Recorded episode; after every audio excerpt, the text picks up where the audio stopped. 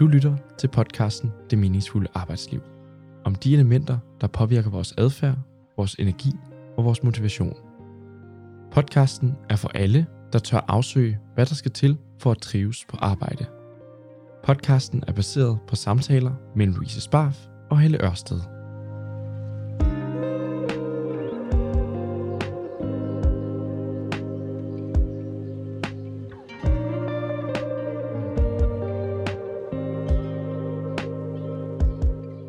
Helle. Hej Louise. Velkommen tilbage fra ferien. Åh, oh, tak. Og i lige måde. tak. Er du øh, fuld af energi? Fuld af energi. Ja, Lig- ligesom da du gik på ferie. ligesom da jeg gik på ferie. Ligesom under ferien. Dejligt. Dejligt. I dag, der skal vi tale energi. Og du har det lidt svært med det emne. Ja. Hvorfor har du det? Ja, det er måske, fordi øh, det er sådan en basis ting i mig, at være fyldt med energi. Så jeg kan ikke rigtig se, hvad, hvad vi skal bruge at tale om det mm. til. Spændende. Det er derfor, vi har inviteret en gæst, ikke? Vi har nemlig inviteret en gæst. Vi har taget Lars Machika med i studio. Hej Lars. Hej, og tak fordi jeg må være her. Mm, det er så dejligt, at du ville. Mhm. Lars, lige en kort introduktion til lytterne. Øhm, du er rådgiver, Ja, bestyrelsesmedlem og formand. med. Ja, medlem. Ja. Og så er du tidligere direktør og CEO, og så er du det, som jeg nok vil kalde et meget nærværende, jordbunden, inspirerende menneske. Og så har du lige udgivet en bog, Ja, som hedder Taknemmelighed. Nej, energi, energi, energi og og taknemmelighed. taknemmelighed. Ja, Så du er den helt rette til at være med i vores øh, energisnak i dag. det er i hvert fald noget, der optager mig og har gjort i rigtig mange år. Ja. Hvorfor? Det er det, fordi jeg er ikke så heldig, som øh, Helle er, at det bare sådan har været en grundlæggende ting i mit liv. Det er faktisk ikke noget, jeg har været opmærksom på, før jeg kom langt ind i min karriere. Øh, og har i mange år øh, knoklet og synes, jeg løb panden mod en mur, fordi jeg brugte mine ressourcer nogle helt forskellige steder, og på nogle ting, som slet ikke gav mig energi. Og øh, derfor ikke oplevede flowet, og jeg oplevede, at jeg ofte var drænet og Ja. træt, øhm, og synes, jeg mødte en masse modstand. Og øh, da jeg mødte kan man sige, temaet, eller hvad vi nu skal kalde det, energi, og begyndte at arbejde med det, og, øh, og lede efter det, og planlægge efter det, fordi jeg har jo været nødt til at øve mig på det, for at komme hen, hvor det lyder, som om du er, Helle, uden at jeg ved det. Øhm, så har det gjort en kæmpe, kæmpe forskel i mit liv, og det har det gjort hele vejen rundt, enten det har været job eller privat. Kan du komme lidt nærmere af, hvad, hvad er det for en forskel, der kommer med energibevidstheden, må det være? Altså for mig er det en oplevelse af, at livet generelt er lettere.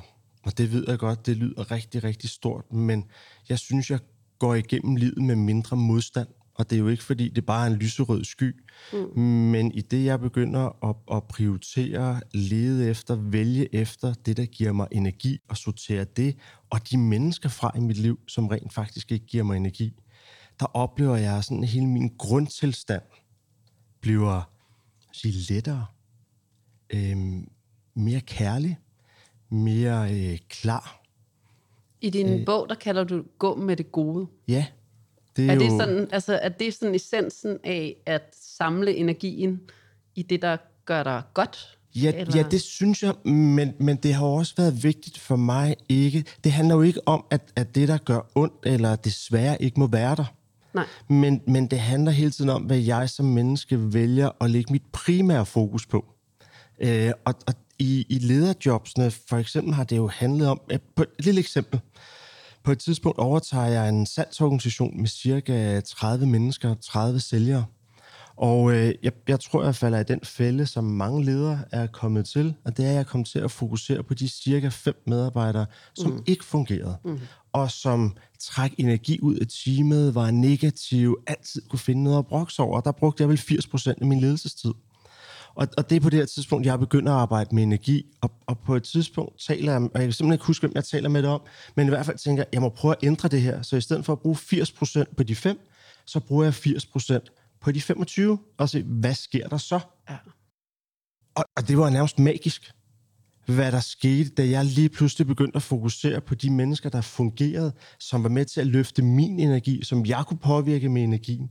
Og det, der var ret interessant med, med de fem, der stod tilbage, det var helt tydeligt, at to af dem stod og kiggede over på de andre og tænkte, wey, der er fedt at være, ja. der vil jeg gerne over. To besluttede sig for, at de skulle et andet sted hen, øh, hvor energien, nu vi taler om det, formentlig har været bedre for dem. dem ikke? Ja. Mm. Og, og den sidste måtte jeg hjælpe et andet sted hen. Ja. Helle, det må du da kunne spejle dig i. High performing teams, ja. det er vel det, det handler om? Det handler det om. Det, det som pointen her er jo, at det er så individuelt, hvad der mm. giver os energi. Ja. ja.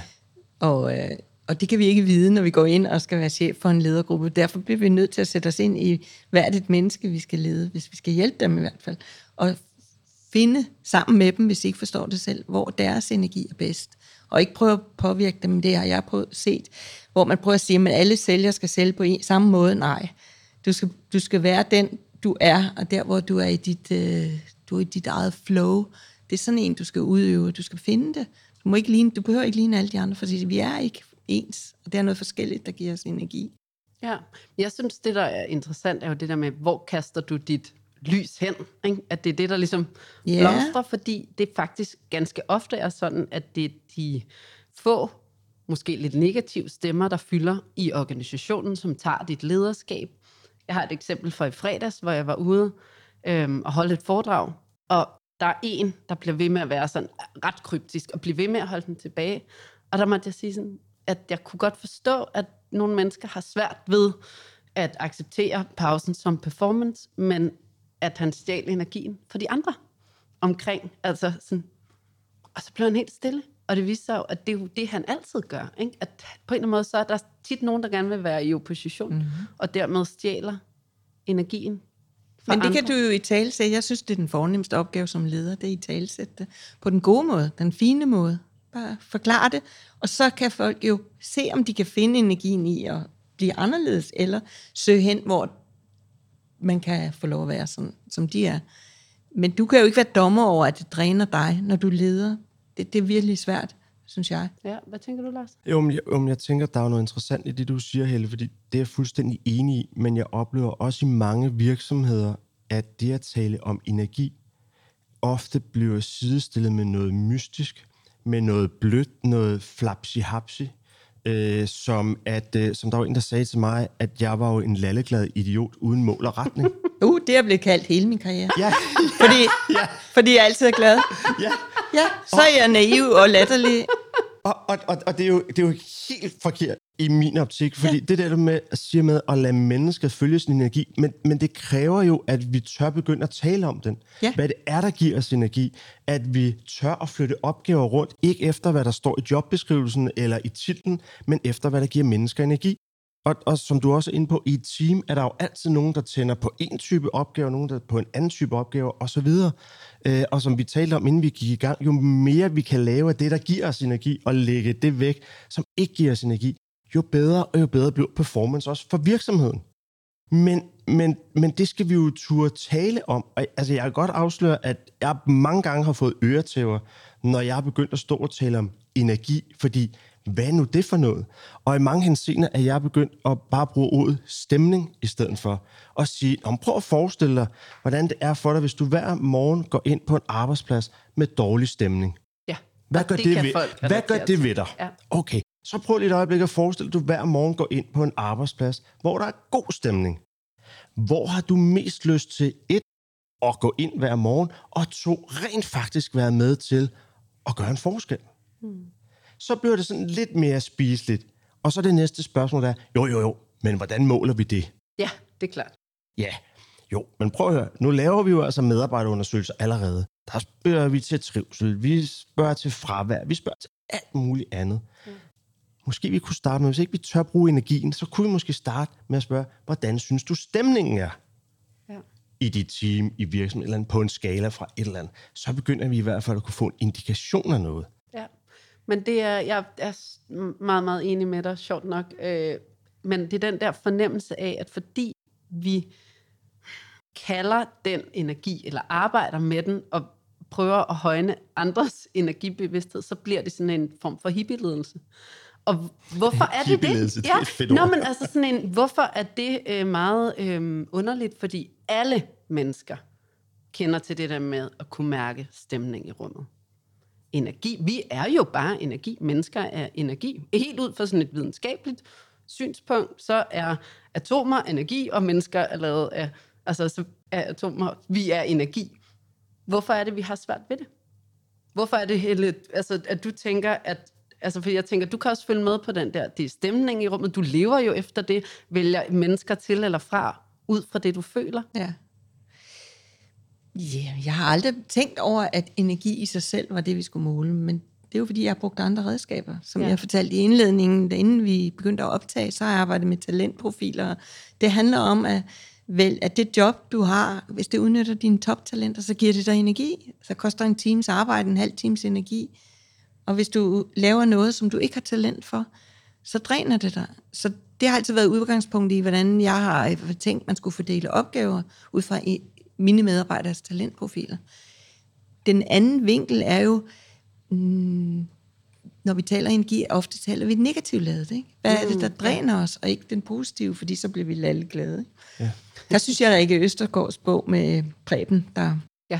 Der, vi havde en fest, og så kom Preben. Ikke? Ja. At vi alle sammen er Preben, at vi kommer ind og har en neddag, og så påvirker vi andre faktisk ud i tre led med vores dårlige energi. Jamen, det er Og også det må den man godt dårlige tale side, om, ikke? for det er følelsesforureningen. Ja, Ja, Ja. men, men der er min påstand jo, at for jeg synes, Rikkes bog er fantastisk i forhold til at beskrive det der, men, men hvis vi på en arbejdsplads er i stand til at skabe en bevidsthed og en dialog om energi. Jeg, jeg har for eksempel brugt det med nogle af mine ledergrupper, når vi startede møder, så startede vi hver især med lige at angive, hvor vi var på energibarometret. Og det var en enkelt skala fra 1 til 10. 1, så var vi i bund, 3, øh, 10, så var vi i top. Ved at kunne starte et møde med det, så kunne jeg for eksempel, fordi energi smitter, det, det, det er vi ret enige om. Mm. Øh, og jo højere vi kommer op i, i hierarkiet, jo hurtigere og kraftigere smitter det. ja. Ja, det Ja. gør det. Så, så ved at starte sådan et møde med, for eksempel for mit vedkommende at sige, jeg er kun på en træer i dag, min datter har været syg i nat, jeg har ikke sovet. Mm. Derfor er jeg lav på energi. Så afmonterede det jo allerede en masse energidræning fra alle de andre, fordi de ikke skulle begynde at sidde og tænke over og lave deres egen historie på, hvorfor jeg var træt eller sur, eller hvad der nu var mm. tilfældet. Og med det oplevede jeg rent faktisk også, at min energi blev løftet. Fordi Ja. jeg, jeg fik i bund og grund også sluppet den og sagt, prøv, det er sådan, det er i dag. Så du kunne ikke tage ansvar for energien i rummet den dag? Ikke den dag, Nej. men det der jo så sker altid, i, fordi energi, vi bringer ind i fællesskabet, så er der nogle andre, der kunne den dag. Ja. Men det er svært, hvis ikke du ved, hvorfor folk er lave på energi. Ja. Lige præcis. Men, Men- Men rører det ikke alle vores emner, når vi har talt om, igennem alle vores samtalesalonger og podcast, vi har talt om at vise sårbarhed, altså som leder, vise, komme ind og sige, i dag er jeg svag, øh, og det er fordi, mit liv er bare noget råd derhjemme, at det har ens medarbejdere også krav på, for ellers tror de jo, det er dig, de, du er sur på. Altså vi kommer ind på den med alle vores øh, følelsesladede emner, så det her er måske summen af det hele. At, altså summen af at udvise sårbarhed, eller erkende sin sårbarhed, eller alle de andre emner, vi har berørt, at, at det i, resulterer i plusenergi eller minusenergi. Mm. Ja. Måske. Jo, det, det tror jeg giver rigtig, rigtig god mening, og så tror jeg jo på, at vi som mennesker, uanset hvad, det er ikke sikkert, at vi kan sætte ord på det, men vi fornemmer energi. Så, så, så selvom, der er også noget autenticitet i det her, og jeg, og jeg ved ikke helt, hvordan jeg skal beskrive det, men vi kan jo godt gennemskue, hvis der står en, for at bruge udtrykket, lalleglad øh, idiot, som påtaget prøver på at skabe en stemning og være sådan helt overgivet, sådan, mm, det virker jo ikke. Nej. Så, så der er jo også nødt, det, er jo, det er jo nødt til at komme indefra, den energi, og ikke det ydre, fordi nu har jeg været på et kursus og lært, at nu skal jeg som leder virkelig bidrage med god energi. Ja. Ja, det skal Ja. du. Men jeg vil faktisk gerne have, at det er en ægte energi, og ellers så vil jeg hellere have, at du fortæller mig, i dag har jeg ikke energien. Ja. Mm-hmm. Så, så, så sårbarhed, ja, men du skal stadigvæk turde tage sårbarheden med ind i rummet. Helt, helt enig. Helt enig. Vi, vi talte om dengang, vi talte, det var faktisk vores sidste, seneste podcast, vi talte om øh, de her øh, paradoxer mellem at holde en pause og profit, profit, og hvor svært det er at tale om sådan noget her, hvis ikke der er fakta på bordet, altså hvis ikke det er dokumenteret, at, øh, at energi findes, og at det rent faktisk er dokumenteret, mm. og det giver højere produktivitet eller større glæde. Ja. Det er nok der, den er svær, for vi kan ikke ligesom referere til noget, hvor vi kan bevise det, vi kan udleve det. Vi skal så, have det der med bundlinjen, Ja. ikke? Ja. Hvad, hvad giver det mig på bundlinjen, ikke? Ja. Og det er der, hvor jeg, jeg vil gerne hægte over i talenterne. Jeg synes, at når man hægter det op på noget, der er mere bogstaveligt, noget, nogen kan forstå, og man har fået analyseret, man har taget en test, man har fået øh, afsløret, at man har et eller andet talent, og man har noget, man ikke har talent for, og det, man ikke har talent for, det dræner, og det andet giver energi. Det, det er sådan noget, det kan jeg forstå, det kan jeg videreformidle, og jeg kan få folk til at arbejde sammen om det. Men hvis jeg ikke har et redskab i enden, så læser jeg jo din bog, og så kan jeg jo godt se, at hvis jeg skriver ned hver dag og øver mig i, hvad giver mig energi, og jeg Ja. kan få alle andre til det. Ja. Men, men det er jo, vi er jo flasket op med, at der skal være et rationale bag. Ikke? Ja. Jeg skal kunne måle og veje det, og koble det ind i en eller anden kasse. Og det er jo lidt for mig, det en talenttest også kan. Jeg kan finde mig selv i en kasse. Øh, og dermed er der måske noget, vi kan sætte nogle streger under. Det, der er det rigtig svære, oplever jeg, er, at det her er jo det paradigmeskift, vi får vej ind i, at vi også accepterer det, der er det mærkbare. Fornemmelserne, følelserne, og det er jo energi. Og det er derfor, vi har svært ved det. Eller hvad tænker du, Lars? Jamen, jamen, jeg tænker, hvis vi kan måle på, at vi kan stille folk det spørgsmål øh, omkring medarbejdertilfredshed, hvor, hvor tilfreds er du med at gå på arbejde? Prøv, det er jo en ren subjektiv vurdering. Og, og hvis vi ser på de gængse medarbejderundersøgelser, trivselsmålinger, der bliver lavet i virksomheder, så er det subjektive vurderinger. Så hvorfor er det ikke, at vi som minimum til en start kan tage energien eller stemningen med ind mm. som en subjektiv vurdering? Ja. Så kommer vi i hvert fald et, et lille skridt videre. Og jeg synes jo, det er rigtig interessant, Helle, det du siger med, jeg kan også godt lide, at vi kan påvise tingene, og vi kan vise, at de rent faktisk skaber en værdi. Og når der så er talenttesten, som du beskriver, som i hvert fald rykker et godt stykke hen ad vejen, så virker det jo på mig så indlysende at gøre det. Men alligevel, så går der ikke en uge, uden jeg møder virksomheder, hvor det ikke sker. Mm. Ja. Så hvorfor gør det ikke det? Fordi ja. lige nu for eksempel er der sindssygt mangel på medarbejdere. Mm. Øh, og, og vi ved godt, at det kan godt være, at vi bliver tiltrukket af virksomheden, men det er chefen, stemningen, kulturen, vi forlader. Ja, lige Ja. ja. præcis. Men det, er- det er hele vores mission, Louise, som min, at vi er på en mission om at ændre, få, få fokus på det meningsfulde arbejdsliv, og det handler om det. Nu er det lige energi, der er inde i spillet, men i virkeligheden taler vi jo om det samme. Mm. taler om det hele menneske, der går på arbejde, der Ja. trives. Det, jeg synes bare, det er en stor ting at skulle sige, at hver individ måske skal påtage sig ansvaret for energien, og også ens egen energi. Men er jo, at, at, at det er noget, alle kan. Hvis Ja. ikke de har et andet værktøj, altså hvis det bare er det, vær opmærksom på dit egen energi. Men der mener jeg jo, at vi er nødt til at vende den ind. Der er et, et indre lederskab, vi er nødt til at tage. Mm. Øh, og det er der ikke alle mennesker, der er modne til, og det er derfor, vi gerne skulle have ledere til det. Ikke til at styre og kontrollere og micromanage, men til at hjælpe. Altså, for mig er det egentlig det, lederskabet for fremtiden kommer til at handle om. At vi hjælper med at få øh, kalibreret og nivelleret den energi og de følelser, der er i rummet. Så vi kan få det bedst mulige rammer. Men, men jeg, jeg synes, at du heller rammer noget essentielt i forhold til, hvad er individets ansvar, og hvad er organisationens ansvar. Mm-hmm. Øh, og der synes jeg jo i mange år, vi har haft en tendens til at blive alt for individfokuseret. Mm. Og vi har haft en tendens til at lægge alt for stort et ansvar over på den enkelte. Øh, blandt andet den der med, øh, jeg synes jo, når man søger robuste medarbejdere, så er det alt andet lige for at dække over en syg kultur. Nu ved jeg godt, jeg generaliserer. Men, men jeg har det bare sådan, når, når vi kommer til energi, så har vi selvfølgelig på virksomheds- og på ledelsesniveau, der har vi altså et ansvar for i hvert fald at skabe nogle rammer, hvor der er et godt udgangspunkt for, at energien kan være god. Og som individ, der har vi et ansvar for, uanset hvilket fællesskab vi indgår i, om det er familien, mm. om det er arbejdsfællesskabet, hvor det nu er, at bidrage med positiv energi. Som udgangspunkt, og så kan vi ramme alt muligt muligt i livet, og der kan være faser, hvor det er svært, men som udgangspunkt har vi et ansvar. Og hvis ikke vi føler os i stand til det, så skal vi nok bevæge os, så skal vi flytte os et andet sted hen. Så skal vi opsøge nogle andre fællesskaber. Men jeg tror, det er det, der er svært. Der tror jeg, du har fat i noget. Altså, vi, nu har vi en medarbejder, som er fuldstændig fejlkastet til det vedkommende laver.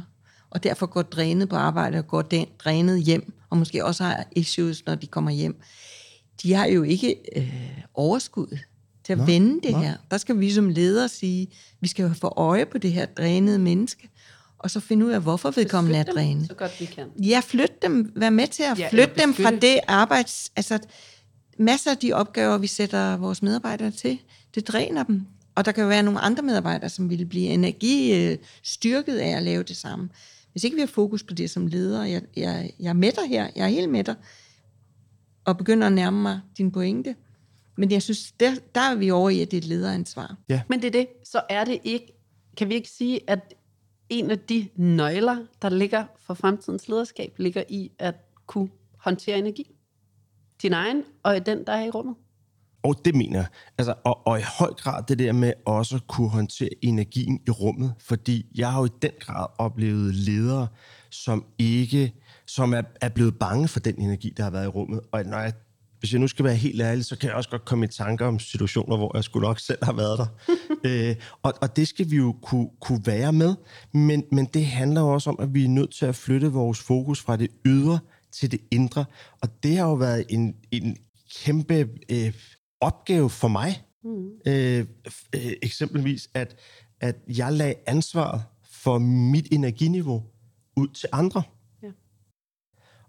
Og jeg møder altså en del mennesker, hvor det også er tilfældet. Og det går ikke. Nej. Så, så det er jo en balance mellem det, det, du også var inde på, Helle, med at sige, at selvfølgelig skal vi hjælpe medarbejdere, som ikke selv er i stand til det.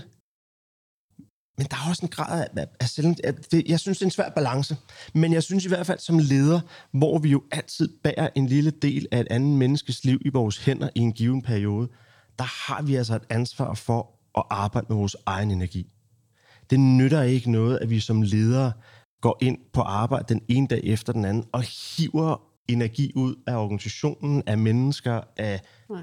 det skidt. Ja, og, og det er derfor, det er en en anden vej end den der frygtbaserede ledelsesstil, som vi tænker, den er vi langt over, men det er vi ikke. Altså den der følelse, man kan få, når man kommer ind i nogle organisationer. Altså jeg, selvom det ikke engang er en, jeg, er, jeg, jeg kommer bare ind som en, en ekstern, kan jeg mærke den. Den der sådan, måden vi går på gangene, måden, der sådan er sådan en hastighed og noget et eller andet. Ikke? Altså du kan mærke, om det er sådan en, tenderende til sådan frygtbaseret ledelse, men i hvert fald her er vi virkelig, virkelig travlt, så vi har næsten ikke tid til at snakke med hinanden. Eller du kommer ind, hvor der sådan bliver rummet på en anden måde.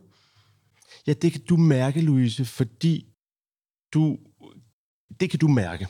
Ja. Men min oplevelse er, at der er rigtig, rigtig mange mennesker, der ikke kan mærke det. Og jeg har selv været i en situation i en organisation, hvor jeg er blevet, og det er ikke fordi, der er nogen, der har gjort noget galt, eller det er nogens skyld, men hvor jeg selv er blevet sovset så meget ind i den kultur, stemning, måde at være sammen på, at jeg ikke kunne mærke, at jeg var en del af det. Nej, og det er det, først, der er problemet. Og det er jo det, der er problemet. Så først i det øjeblik, vi kommer udenfor, stiller os udenfor ja. og kigger på det, øhm, så kan vi se det og mærke det. Det var derfor, det var. Jeg synes, det var en åbenbaring at læse historien om Preben. Jeg troede jo, Preben var de andre. Ja. Og så opdagede jeg pludselig, at Preben også var mig nogle ja. gange. Ikke? Og så blev ja. man helt dårlig. Ja. ja. Men, men, man er der gået ind, og man er der gået på arbejde dage, hvor man måske nok som leder burde ja. være blevet hjemme. Ja. Eller ikke have delt alle sine frustrationer med medarbejderne, så det er smittet af. Ikke? Ja. Men, øh, ja. Ja, men, men, men det er en god bevidsthed at tage med sig af at sige, der er dage, hvor vi ikke er et godt sted. Men så i stedet for at øh, møde ind med de der hastige skridt på gangen og noget kort for hovedet og sådan noget, så sæt dig ind i et andet rum, eller hold en pause, for at blive i vores pausespor. Tag formiddagen ud. Lav noget af det, der trænger dig til at få dine frustrationer ud. Fordi vi er nødt til at komme steder hen, hvor vi... Oh, det der med at mærke, ikke? det er også svært, men det der med at sige, gør det her, der er godt. Er du den bedste version af dig selv? Lige med, leverer du det bedste resultat for virksomheden, og er du en god medarbejder, ikke? Jo, og, og bare den dialog, vi har her, de ord, vi bruger, måden, vi samtaler om det på, er rigtig, rigtig langt væk fra, hvordan det stadigvæk er nogle steder. Mange steder. Det meget maskuline, patriarkalske, hierarkiske system, hvor sårbarhed, som du nævner, hvor øh, det at mærke energien, som du nævner, overhovedet ikke er en del af terminologien. Mm. Og hvis vi nævner det, så er det sådan et, ah, ja, det, det er fint nok, ikke? Men videre. Ja, eller vi kan da godt lige lave den der energiøvelse, men så er vi også... Nej, jeg synes, at øh, der kommer lidt mere fokus på fremtidens lederprofil, og man taler og i tale sætter mere og mere, at vi skal have fat i de bløde værdier i fremtidens ledere. Vi skal have fat i mennesker, som kan mærke andre mennesker. Og det er et talent, det er et iboende talent. Så enten har man det, eller så har man det ikke. Og fremtidens ledere siger man, det bliver der skrevet masser af artikler om, jeg skal også på fremtidshack her i oktober, mm. hvor vi skal tale om, hvad er fremtidens leder, men det jeg kan se, det er, at det er de bløde værdier, de feminine værdier, som er både i os kvinder og i mænd, Præcis. at det er dem, vi søger, når vi skal have de gode ledere. Så der er en erkendelse. Men vi skal jo have hele baglandet med os. De skal Ja. enten gå på pension, eller Og også så skal de ikke talentfulde ledere lade være at være ledere, og så skal vi have fat i nogle menneskerelaterede ledere. Og jeg, jeg kan fint genkende, at der bliver skrevet rigtig meget om det, mm-hmm. at der bliver talt rigtig meget om det, men jeg oplever også ofte, at når valget skal træffes mm. på, hvad for en ny leder skal der være, så bliver der valgt det kendte. Ja. Det er gammeldags i virkeligheden. Fordi, Fordi jeg synes jo i bund og grund, det er rigtig ærgerligt, at vi kalder det fremtidens leder. Mm-hmm. Ja. For det er jo nu. Ja, Det er jo nu, at, at der bliver kaldt så meget på det. Øh, og, og jeg synes jo især, når jeg var også ude og holde foredrag i fredags, hvor, hvor det var for en gruppe medarbejdere. Prøv at de higer jo efter den forandring. Så, så det kommer sådan nærmest nedefra op igennem. Og, jeg, og nogle af de unge, jeg møder, der er på vej ud på arbejdsmarkedet nu, jamen, der vil det være et krav Ja. for overhovedet at være der. Men, men der kommer jo et kæmpe clash, når, som du nævnte, Louise, bestyrelse, direktion, og nu ved jeg godt, at vi generaliserer, men, men er det stadigvæk, at man kun må have det maskuline med på job? Ja, for vi har både det maskuline og det feminine. Når, når vi har hele den der frygtbaserede tilgang, så kommer der jo et clash. Ja. Og jeg kan jo se med dem, jeg, jeg nu har talt med, at der har valgt at sige op, uden at have et andet job. Mm. De kan ikke længere være i det. Altså, de kan nærmest fysisk ikke holde til at, at være i det miljø mere. Og det er jo, altså, det er jo lykkeligt. Ja. Både for mennesket, men jo også for dansk erhvervsliv. Men det er derfor, vi er nødt til at kalde, og jeg vil så gerne sige nu og her, ja, fordi alle, alle tegnene er der. Der er virkelig opbrud i gang, men det er også noget fremtid og et ønske, og dermed noget, der ikke er 100% virkeligt endnu, fordi det eksisterer kun i en brøkdel. Vi har ikke fået vendt det om, blandt andet fordi, at lige så snart, I, nu har I begge to brugt ordet feminin, så er der nogen, der strider. Ikke? Og det er sådan, det er ikke, for mig handler det, jeg prøver at få det væk fra det der, det er balancen imellem, at vi skal jo skabe øh, overskud, vækst, øh, vi, der er masser af det der handle noget, som egentlig er det, der ligger i det maskuline, men samtidig med, at vi lige skal finde den der ro og energi til at kunne grounde os og relatere til hinanden, fordi det er egentlig der, vi lader op, og det er der, der hvor kreativiteten og iværksætteriet kan, altså, kan blomstre. Så hvor, hvad gør vi? Hvad er det for en værktøjskasse, de der ledere skal have nu i dag?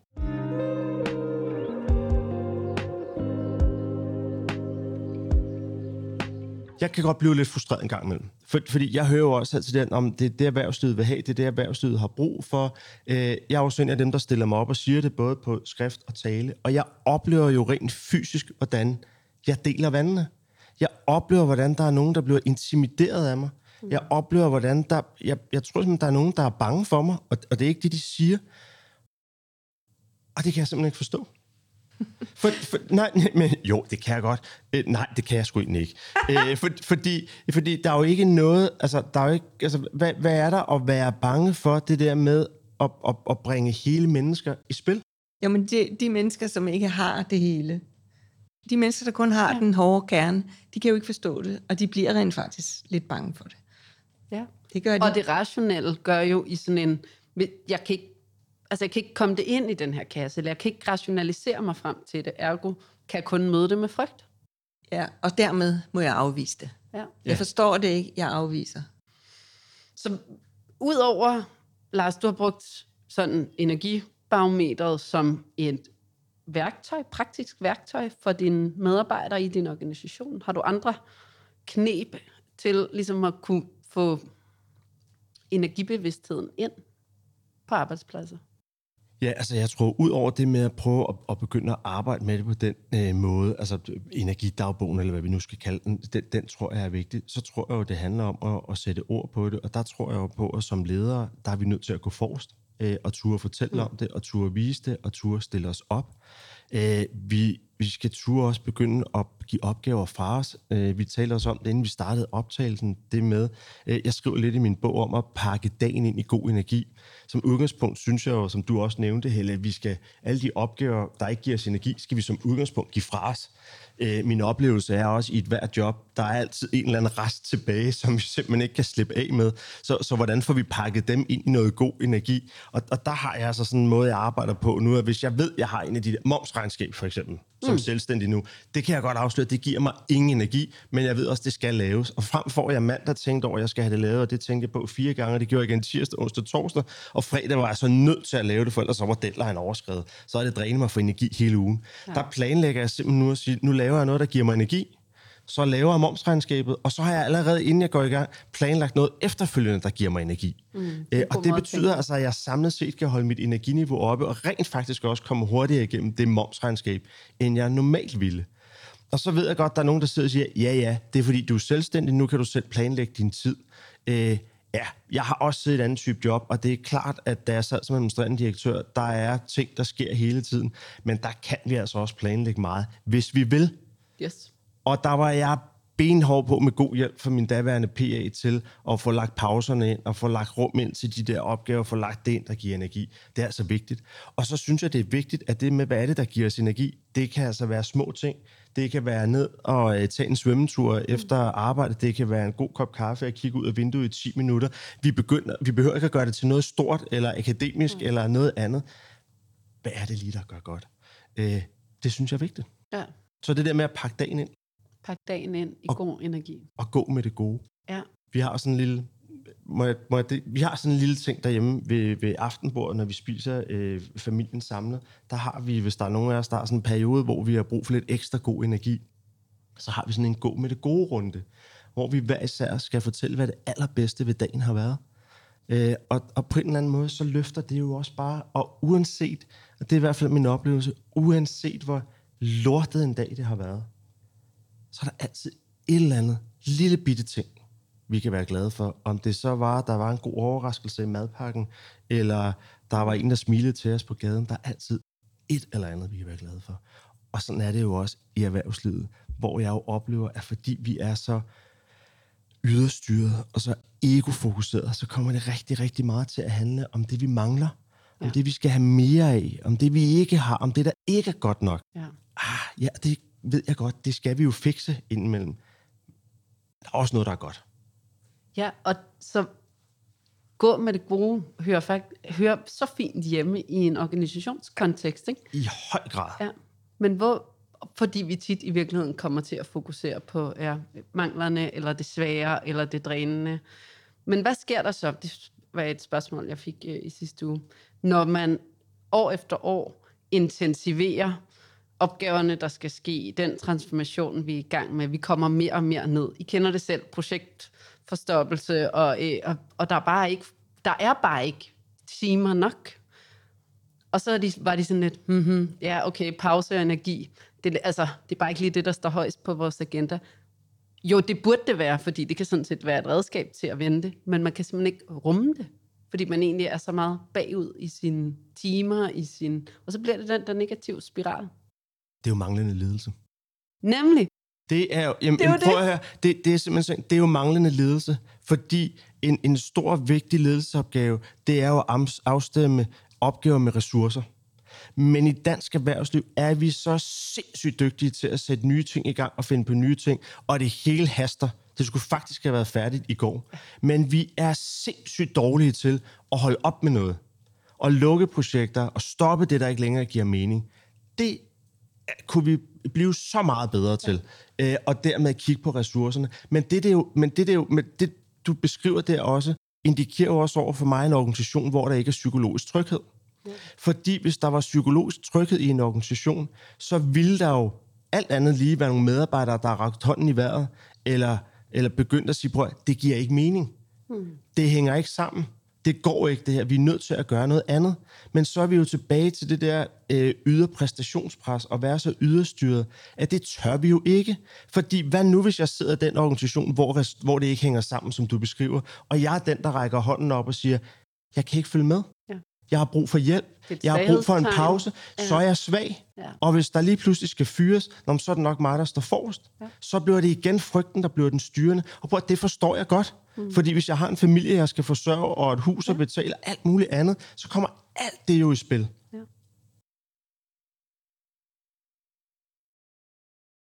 Og det var derfor, at jeg tænkte, der var så fin en krølle på, at I sad der og øh, havde været blevet kaldt lalleglade idioter. Fordi ja. det er jo det modsatte. Den ledelsesstil, I kommer med, er jo modtrækket til øh, det, som jeg vil kalde dårligt, et dårligt lederskab. Fordi det er der, vi bliver i. Øh, vi tror, vi skal sætte øh, mere i søen, og så kan jeg blive forfremmet, og vi belønner på timer og alt det her. Hvor i virkeligheden at sige, jeg skulle måske bare lige starte med at tage lederskab for den organisation, jeg sidder i nu. Det team, de mennesker, den energi. Hvis vi gør det, så kan jeg lave en lille lomme omkring dem. Og så må resten af verden ligesom lige falde omkring, men så tager jeg i hvert fald mit lederskab alvorligt.